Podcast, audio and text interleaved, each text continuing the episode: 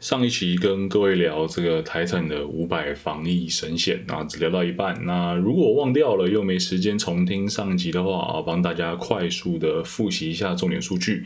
呃，台产这个防疫险，它是五百买保险，然后隔离赔十万啊，也有这个两百五赔五万的产品啊，但是这个卖出的比例上啊，它就是可以少到忽略不计哦。我相信这个买保险的人应该还是选择买五百居多啦，毕竟只差两百五那这个五百买十万的这一份险呢，卖了三百九十二万份啊，保单收入是十八点七个亿。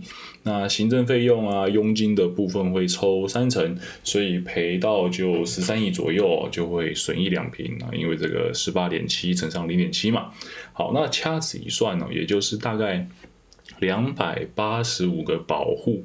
可以 cover 一个人出事啊，一个人出险这样，那两百八十五分之一大概就是零点三五 percent 啊。好家在台湾这个截至八月十七哦，只有大概零点零六七 percent 的感染率哦，疫情还要再严重五倍，大概台产才会开始赔钱吗？啊，嗨，我杜德浩，这里是逻辑培养频道，懂一点商啊，欢迎收听今天的节目。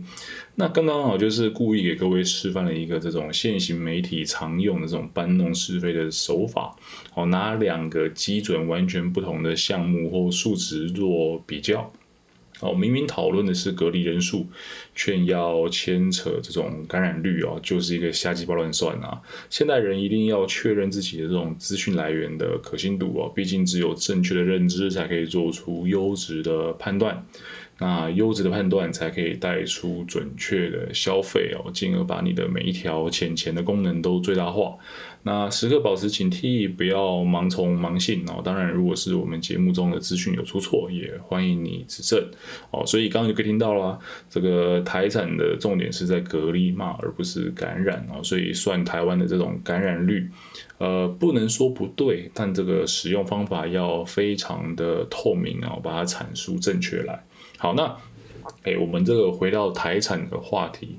呃，保单是保隔离而非保感染哦，所以就算不掐指一算，我也知道隔离所涵盖的人数范围肯定会远远大于感染哦。这也是为什么现在开始啊，渐渐有新闻冒出来说，哎呀，可怜台产啊，看起来快要把名字中那个生产的产啊改成凄惨的惨哦，台产这样。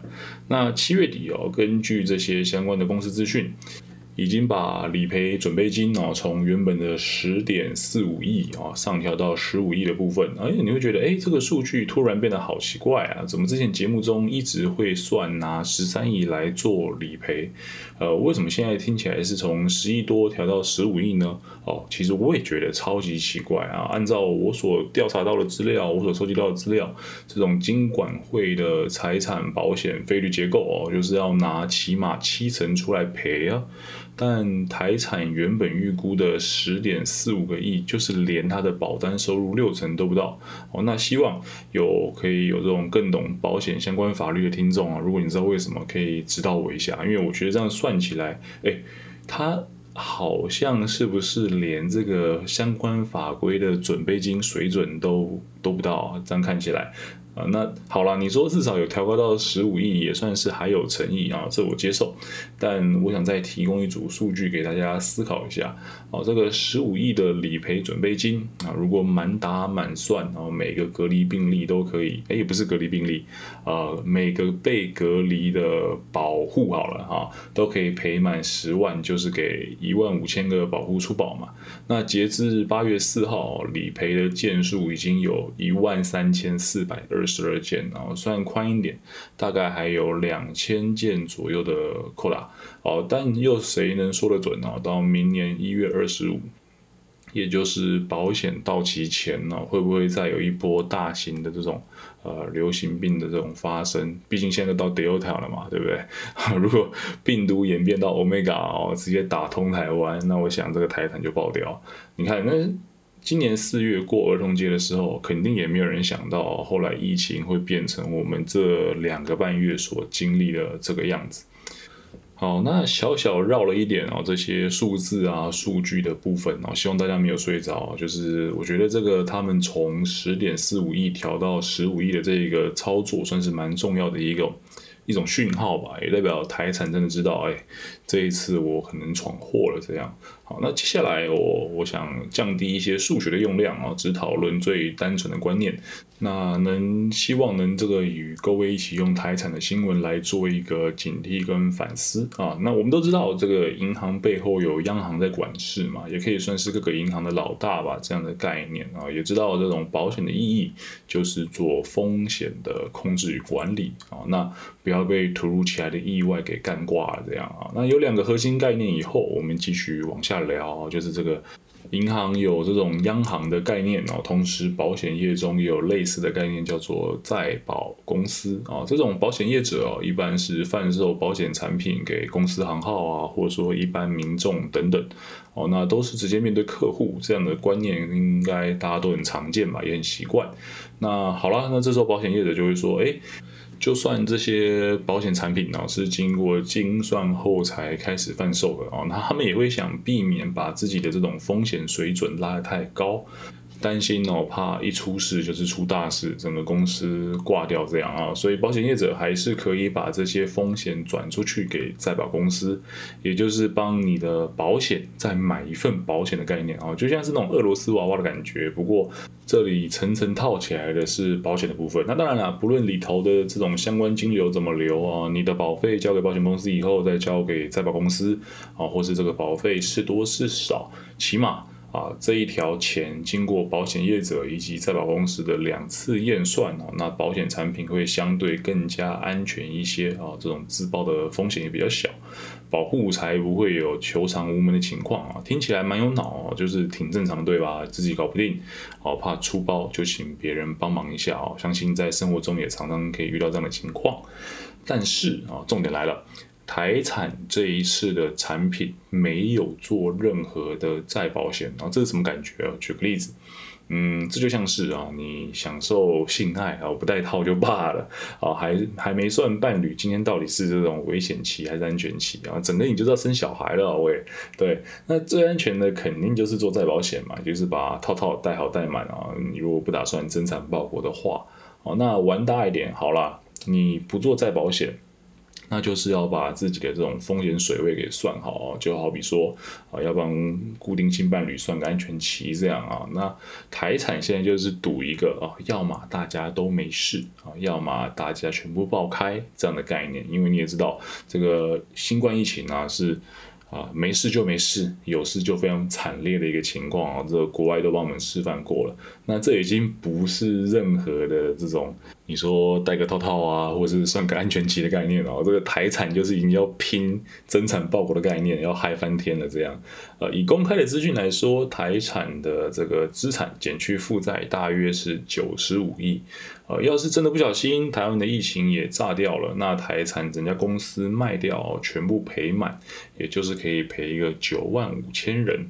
哦，先说我们这里会算的非常非常的宽松啊，因为隔离人数的标准太难统一、太难量化哦，所以我们就不看隔离人数，我们来看感染率哦。就回到我们一开始这个主题哦，我现在跟大家讲一声啊，那假设今天是赔九万五千人感染啊，以台湾的人口算起来，这就是大概到。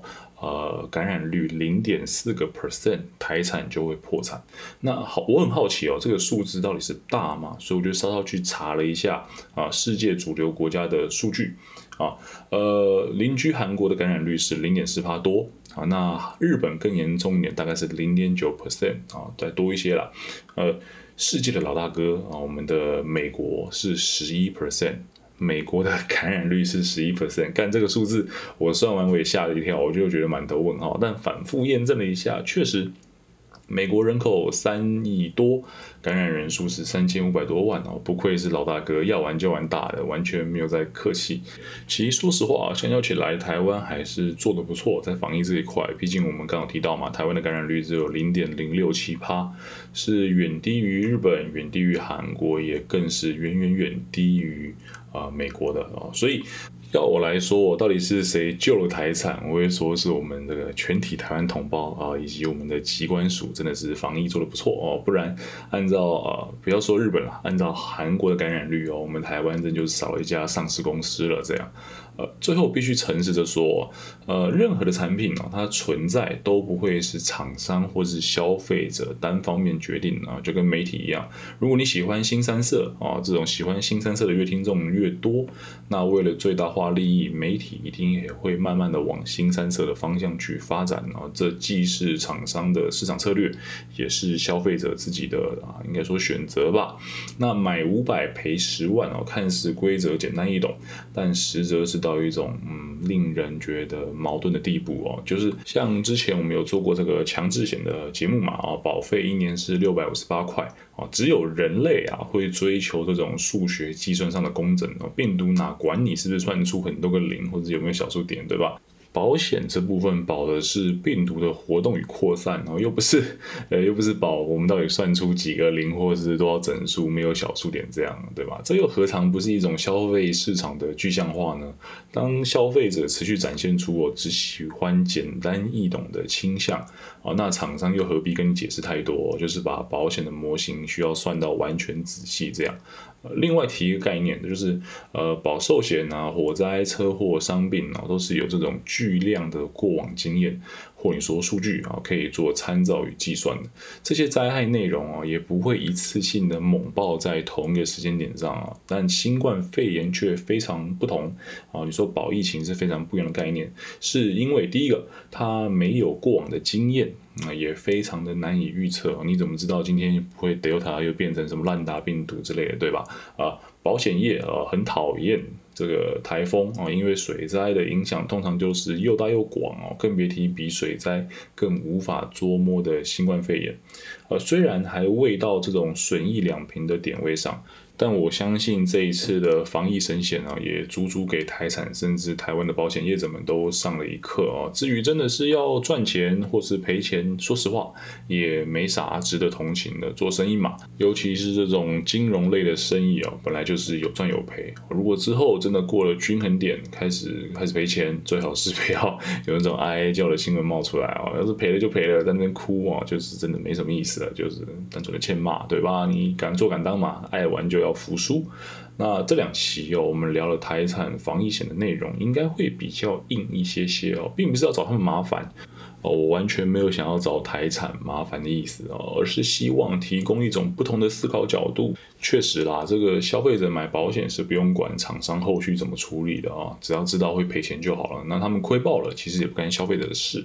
但多一些些思考，甚至可以发挥一点监督的效果也不错。毕竟我们都知道嘛，这个不用考试的学生呢，通常是不会念书的啊。那没人监督的话，企业也不会进步。就像我们曾经吃过那些地沟油。对吧？啊，强调一下，这次的内容全部都只针对台产啊，以及它所提供的相关数据。那其他的保险业者啊，或许会有不同的处理模式啊，应该也可以做得更好啊，我相信是这样的。那这次的专题内容啊，也不是想要一竿子打翻所有的保险业者，说你们都是混蛋啊，就是光顾着赚钱，不算算后续风险啊，没有没有没有，没没那么大胆，没那么大胆。